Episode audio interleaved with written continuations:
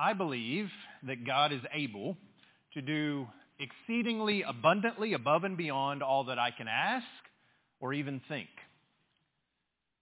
But then sometimes God doesn't even do the things that I ask. Now, how do I, as a believer, as someone who sees the power of God and believes the power of God, how do I reconcile those two things? As we studied in our Bible class this morning, how do I reconcile the miraculous deliverance of Peter by God's angel in Acts chapter 12 with God allowing the beheading of the Apostle James in the same chapter, especially as it relates to my own personal prayer life? Well, this evening I want to follow up on something we studied in Bible class this morning and talk about the kind of prayers that God always answers. If you've heard me preach basically at all over the last number of years, you know that I'm a big acknowledge the exceptions kind of guy. Now, I'm going to tell you the rule, but if there are exceptions to that rule, whether biblically or otherwise, I want you to know about the exceptions so that you're prepared for them when they come along. So let me say this and know that I don't say it lightly. I am presenting this tonight with no exceptions. That there are some prayers that we pray that God always answers. Is that interesting to you? It is to me, and I believe that our Bible tells us what kinds of prayers those are. And I would suggest from a certain perspective that every single prayer that I pray as a Christian, God does answer, and he answers yes. So let's consider that for just a few moments this evening. If we want to think about the prayers that God will always answer, the prayers that are always answered by God, well, consider a few things from our biblical text. Prayers that are, first of all, by faithful Christians are the kinds of prayers that God answers. If you are not in a right relationship with God, let me say this as kindly and as clearly as I can, do not expect your prayers to be answered. Because that is a promise that is only for those who are in that right relationship with him. And we see this concept expressed in both the positive and the negative sense throughout Scripture. That God does not hear or answer the prayers of the faithful, that God does answer the prayers, that he answers the prayers of the faithful and does not hear or answer the prayers of the unfaithful. Isaiah chapter 59 verses 1 and 2 is a good example of this. Behold, the Lord's hand is not shortened, that it cannot save, nor his ear dull, that it cannot hear. But your iniquities have made a separation between you and your God, and your sins have hidden his face from you so that he does not hear. So God was not hearing the prayers even of his people here in the Old Testament because of their sins and iniquities that had separated them from God. Now, let me address. Obviously, there's a sense in which God hears every prayer. God hears every word. God knows every thought that is thought by all kinds of people. But when we're talking about hearing prayers, I mean in the sense that God hears with the intent to answer that prayer. And God is unwilling to hear and answer the prayers of those who are separated from him by their sin. If you're a Christian, and you think to yourself, well, it just doesn't seem like my prayers are getting through. Maybe a good question that we should ask ourselves is there sin in my life that I need to make right so that God will hear and answer these prayers? Is there a separation between me and God? Now, obviously, God can hear and answer whatever prayers he wants to. And certainly there are occasions where God has heard the prayers of those who are not yet in a right relationship with him.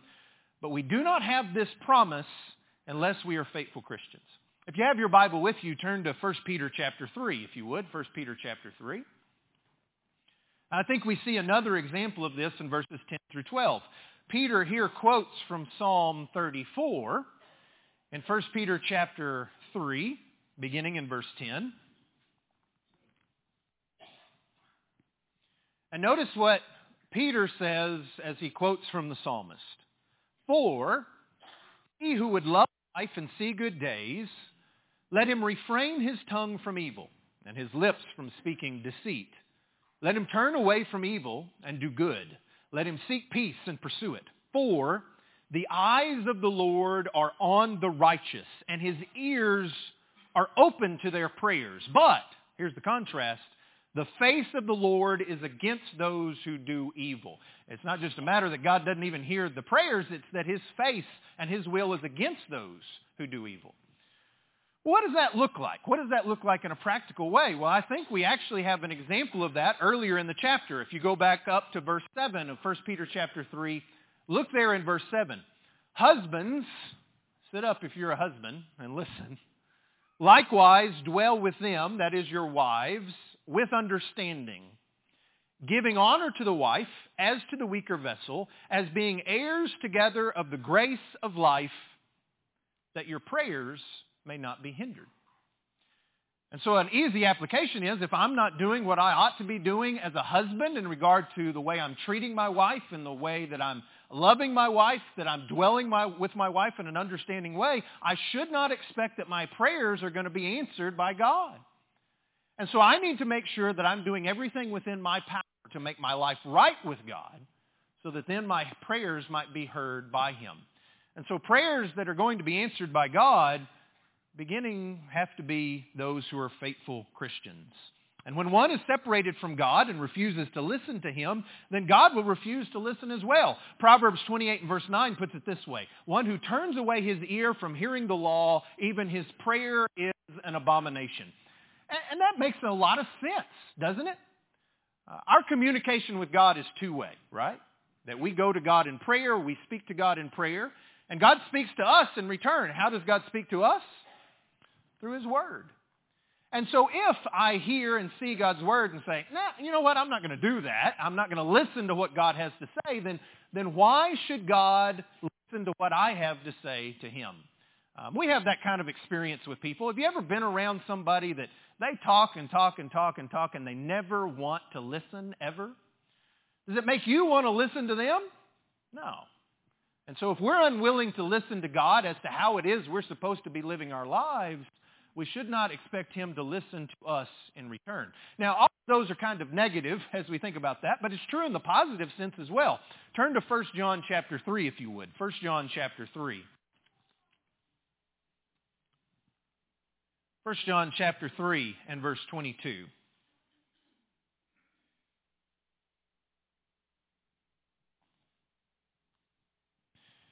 And whatever we ask, we receive from him, because we keep his commandments and do those things that are pleasing in his sight. Now, we're going to talk about the provisos that go with that a little more as we go on in our lesson, but I want you to think about how awesome that is. That the things that we ask for from God, we have confidence that we're going to receive from him if we keep his commandments and do those things that are pleasing in his sight. And that's really why we pray in Jesus' name, if you think about it. I have a right to be here. I have a right for God to hear and answer my prayer because I have this relationship with Jesus Christ. God is my mediator. He gets my prayer heard, and it is on the basis that I am a faithful Christian, that I am following after Jesus and have this relationship with him, that I am promised and assured that God will hear my prayer. And so prayers that are by faithful Christians, first of all, but secondly, prayers that are by faithful Christians that are prayed. Ah, that's silly, isn't it? And yet, how true is this idea that sometimes we aren't given an answer by God in prayer because we never go to him in prayer to begin with? James chapter 4 and verse 2, you know that this is one of the verses that is kind of a theme verse in my family. You do not have because you do not ask. If you want something in this life, a lot of times what you need to do is ask for that thing. And if we desire something from God, we should ask. We sing a song sometimes, Did You Think to Pray? Remember that song? We don't sing it a whole lot anymore, I don't think, but is that something we sang here? I don't even know. I remember singing that all the time when I was a little kid. I think it was in Sacred Selections.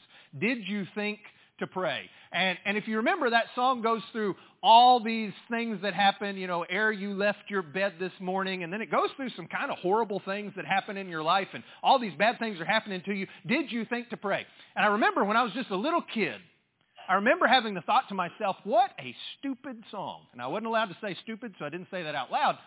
But that's what I was thinking to myself. This song is just dumb. Like, who would go through all of these terrible things and not think to pray? I mean, that's like step one, right?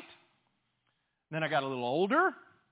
I got a little more control, or at least perceived control over my own life. I got a little busier. I got a little more responsibilities.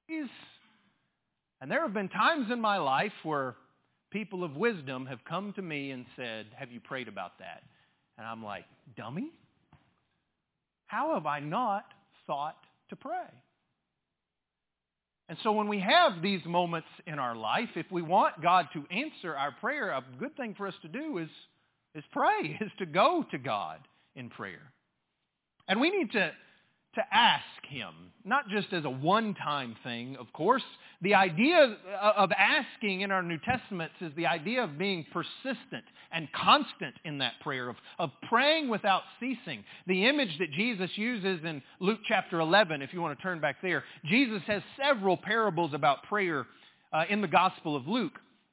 And if you look at this one in Luke chapter 11, the image He uses is of a friend who comes and knocks on the door in the middle of the night. So Luke chapter 11, beginning in verse 5.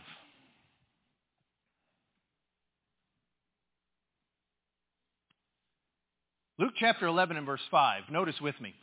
And he said to them, which of you shall have a friend and go to him at midnight and say to him, friend, lend me 3 loaves. Now why this person needs bread at midnight, I do not know. How many times has somebody maybe called or texted you or whatever at midnight and you say, could this not wait until the morning? Well, that's kind of the attitude of this person here. For a friend of mine has come to me on this journey and I have nothing to set before him. Well, come back in the morning and I'll give you something. And he will answer from within and say, do not trouble me. The door is now shut, and more importantly, and my children are with me in bed. I cannot rise and give to you. Now, if anybody in here has ever had an infant that did not sleep and you got desperate enough to put it in the bed with you, when we went home from the hospital, that was like number one sin. No, well, number one was don't shake the baby. Number two is don't let the baby sleep with you. And then after nights and nights and nights of sleeplessness, you know what? The baby ends up in bed with you, right? And somebody comes and knocks on the door and you say, what are you doing? This child is finally asleep. How dare you interrupt me right now? I feel for the guy, right? And yet, what does Jesus say about it? I say to you, though he will not rise and give to him because he is his friend, yet because of his persistence, he will rise and give him as many as he needs. And you can almost imagine, here, how many loaves of bread you need. Just take it and go. Whatever you need, I'm going to give you, right? Now, obviously, God is our friend, but he is much more than that. God is always available. God is always there. God is always ready and willing to answer. But what God desires from us is this same kind of persistence in prayer, that this is important enough to me to not just ask one time. We do that with our children, right? They come and ask for something. We don't really want to give it to them, and so what do? We just kind of punt and say, well, maybe they'll forget about it. And maybe sometimes that's the way it is here in our prayers to God, that we pray for something, but we're not persistent about it. God says, well, it must not be that important to us. And so what does Jesus say as he makes application? Verse 9, so I say to you, ask, and it will be given to you. Seek, and you will find. Knock, and it will be open to you. For everyone who asks receives, and he who seeks finds, and to him who knocks it will be opened.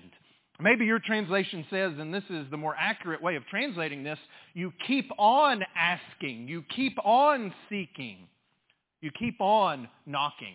In the present imperative tense, that this is continuous action where we are asking, we are praying, yes, and we are praying persistently. Another parable that leads into our next point is found over in Luke chapter 18, if you want to turn over there. Luke chapter 18. This is one that we've looked at before of this persistent widow. And Jesus tells this parable so that people would always pray and not lose heart. And he gives this parable of this widow who comes to the unjust judge, and finally, because she comes over and over and over, because of her persistence, he ultimately gives her the thing that she is asking for. And notice what Jesus says in making application in verse 6. Then the Lord said, hear what the unjust judge said. And shall God not avenge his own elect who cry out day and night to him, though he bears long with them? That's a question. Yes or no? God will.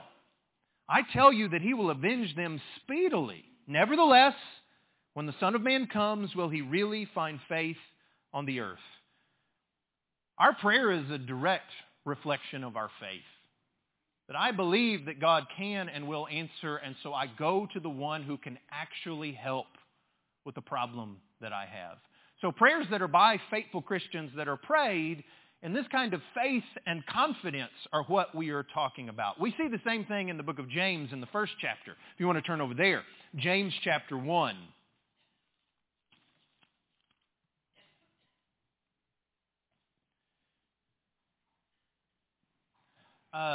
We're really looking at verses 5 through 8, but let's go all the way back to verse 2 and read together. James chapter 1, beginning in verse 2. James, likely the brother of Jesus, the James that we studied about in Acts chapter 12, not the one who was killed, but the one that Peter said, "Go tell James and the brothers."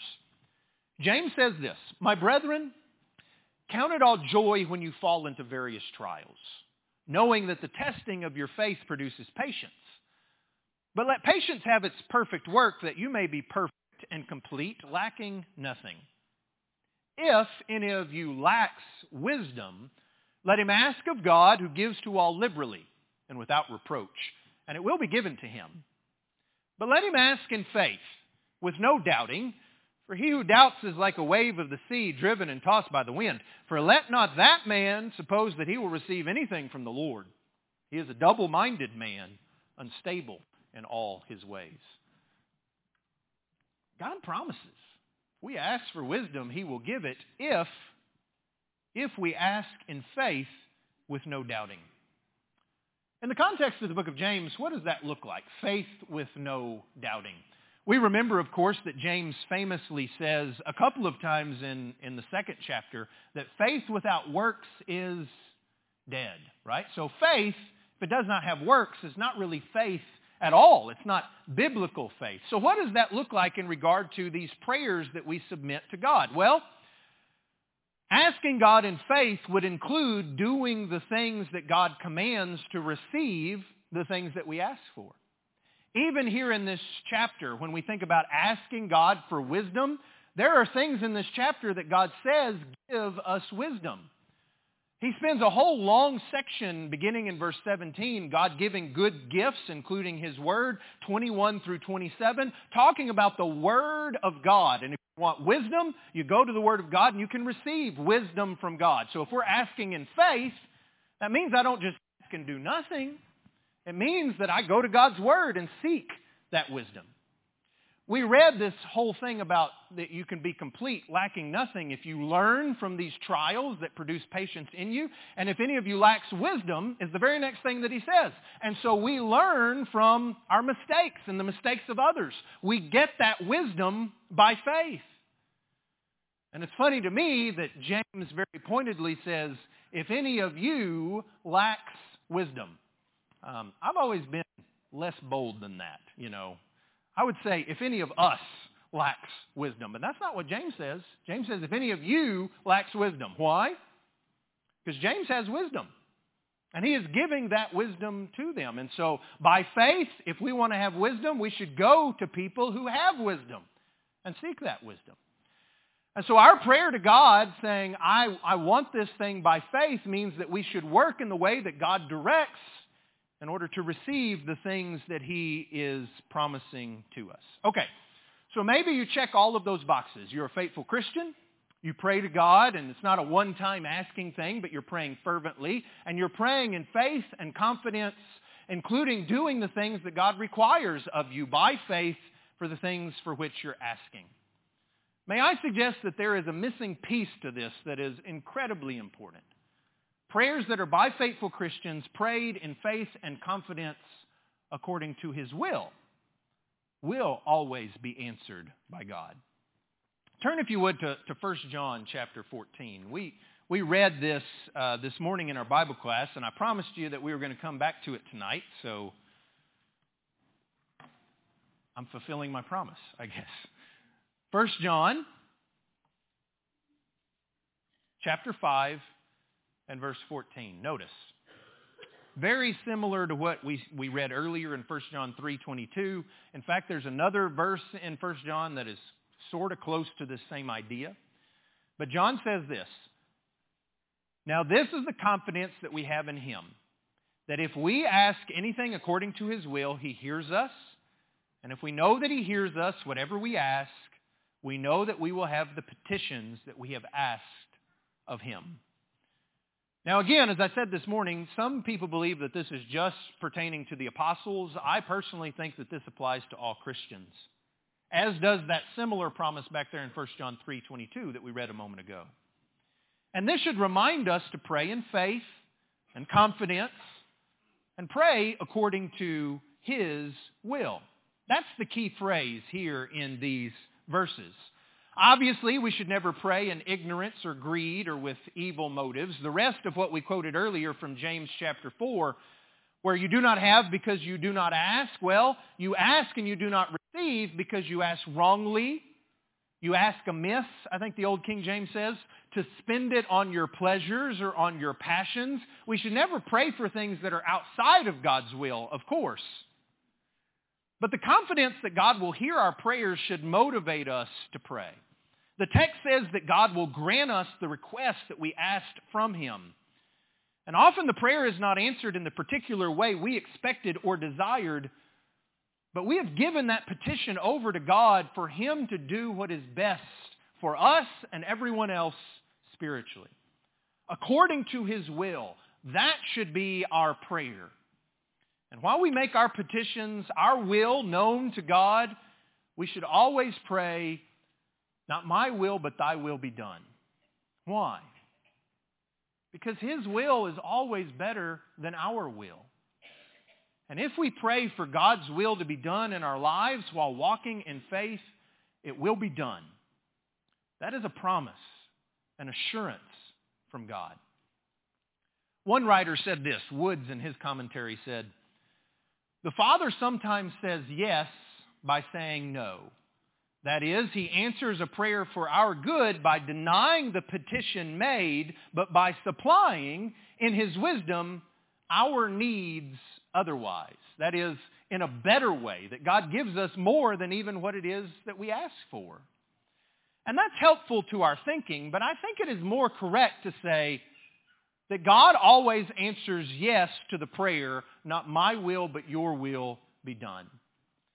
And it is helpful to me. I told some young people out on the portico here this morning, I said, every prayer that I pray, God answers yes. Because every prayer that I pray, "Not my will, but yours be done." And I believe that God is going to do his will. I'm amazed that I have any say in that at all. I'm amazed that I can give my petitions to God and say, "God, this is what I think from my very narrow, very limited perspective, looking through the pinhole of everything that is going on in the world. This is what I think should happen." And God considers that. And all things being equal, God is going to do that. But God sees so much more and knows so much more. And my prayers influence what his will be, but I want his will to be done, not my own. And regardless of the semantics of God answering no sometimes or always answering yes, the attitude with which we pray should always be what is according to his will if we want God's answers. And honestly, think about it. I mean, doesn't it just make sense to pray that way? Does it make any sense at all to go to God in prayer, to go to the supreme being of all the universe, the one who made all things, by whose words all things consist and continue, that he upholds the very life that we live in this very moment? Through him we live and we move and we have our very being, and we go to that God and we say, "God, this is what you ought to do. I mean, not my business, but this is what you ought to do." I mean, does that make any sense? Or does it make sense to go to God and say, "God, from my little ant's perspective, this is what I think. But not my will, but yours be done." And then the God of the universe hears and answers and works in my life. It's mind-blowing that we have that power granted to us by God in prayer.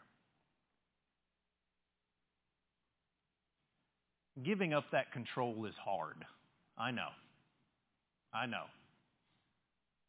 But God is truly the only one with whom I feel 100% comfortable giving up my will for his.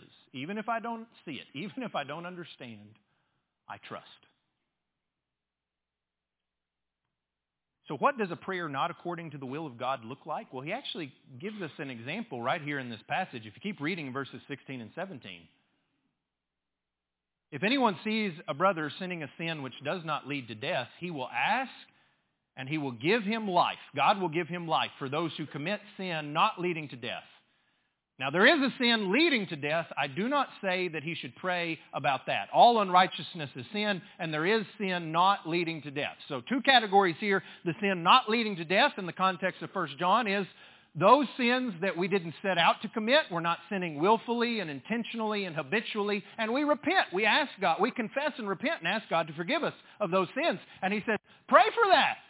And God will forgive this one who has an attitude desiring to repent. But don't even pray for someone sinning this sin leading to spiritual death. That is, I know this is wrong. I don't care.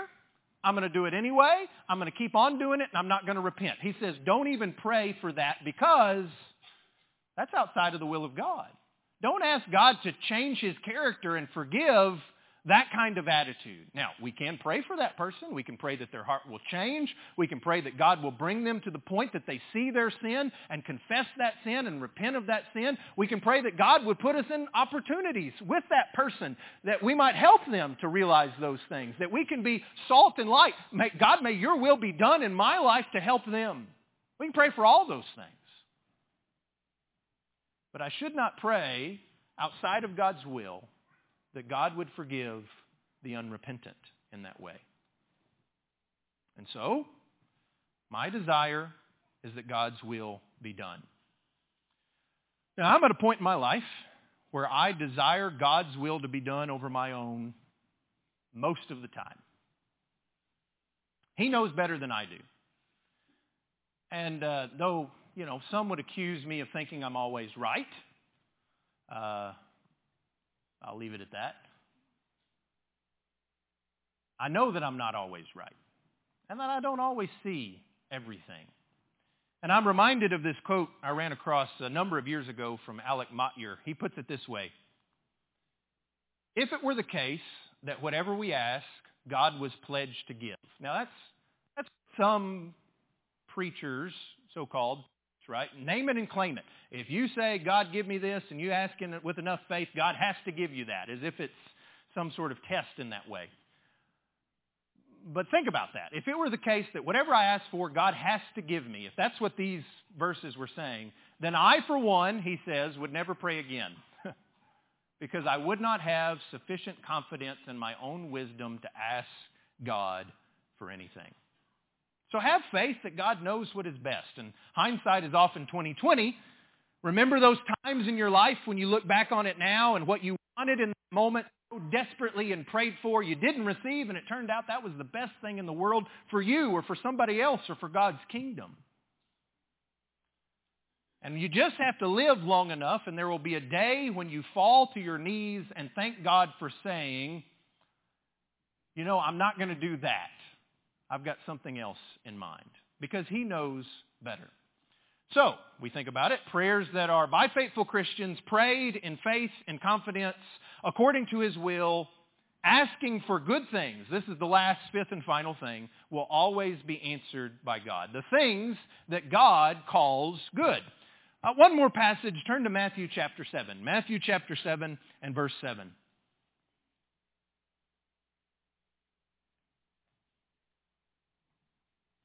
Matthew chapter 7.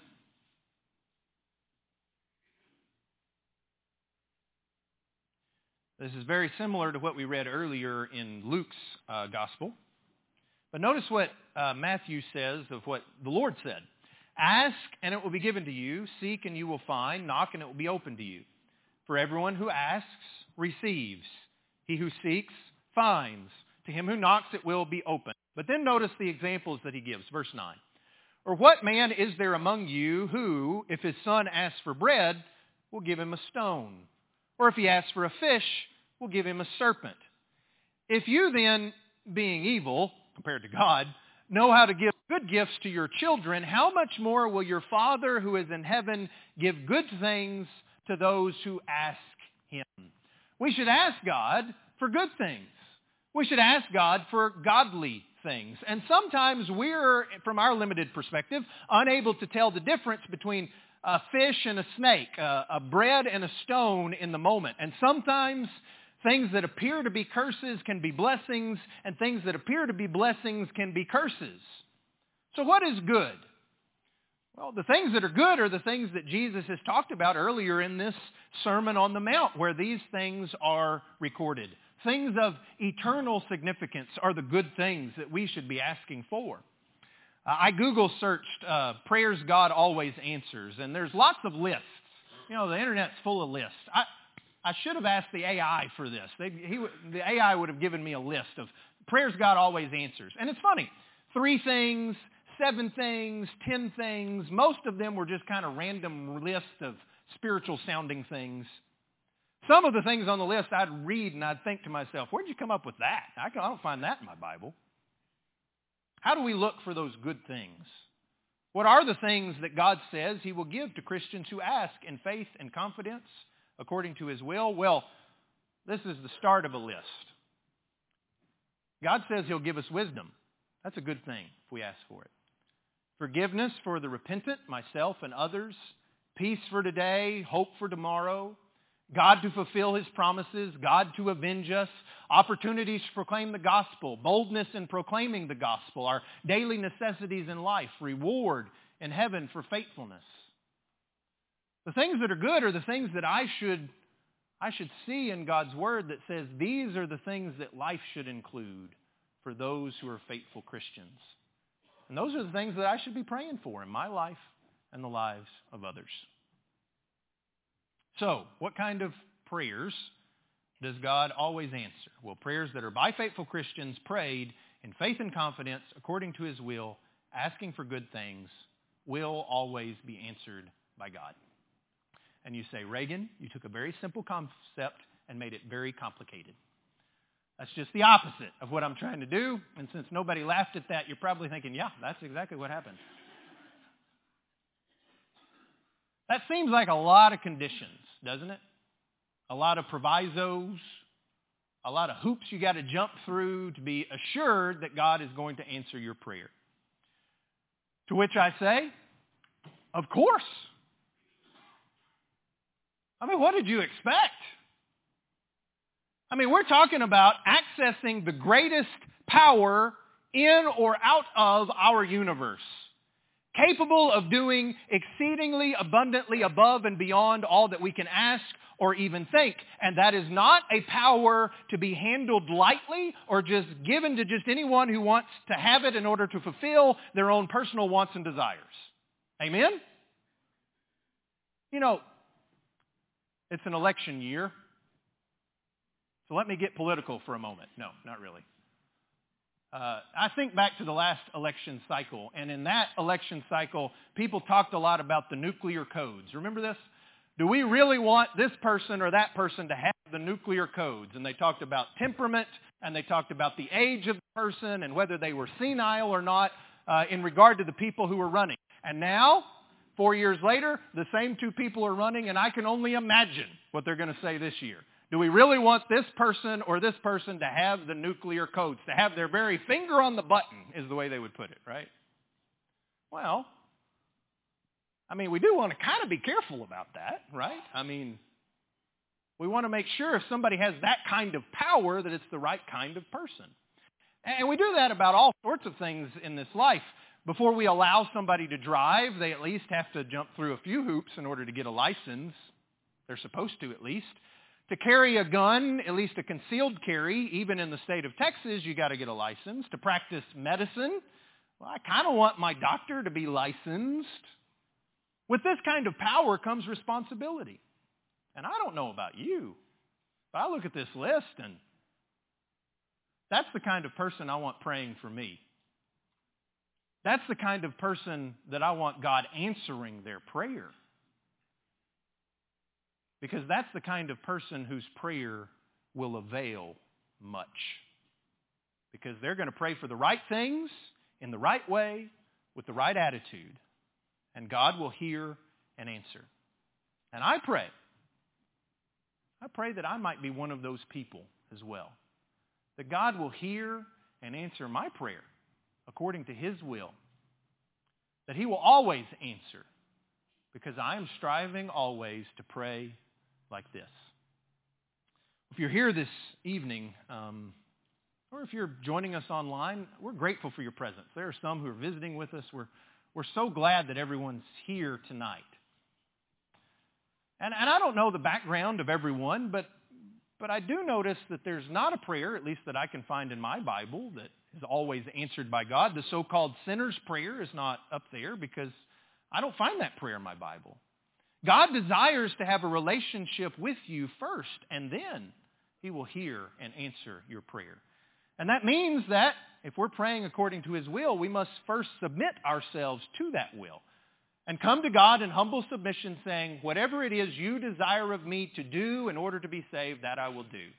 And I believe in reading my Bible, what God requires is for us to repent of our sins, to confess Jesus as the Christ, and to be baptized into Christ for the remission of our sins, that we might rise to walk in newness of life, becoming the kind of people who are promised that God will hear and answer our prayer.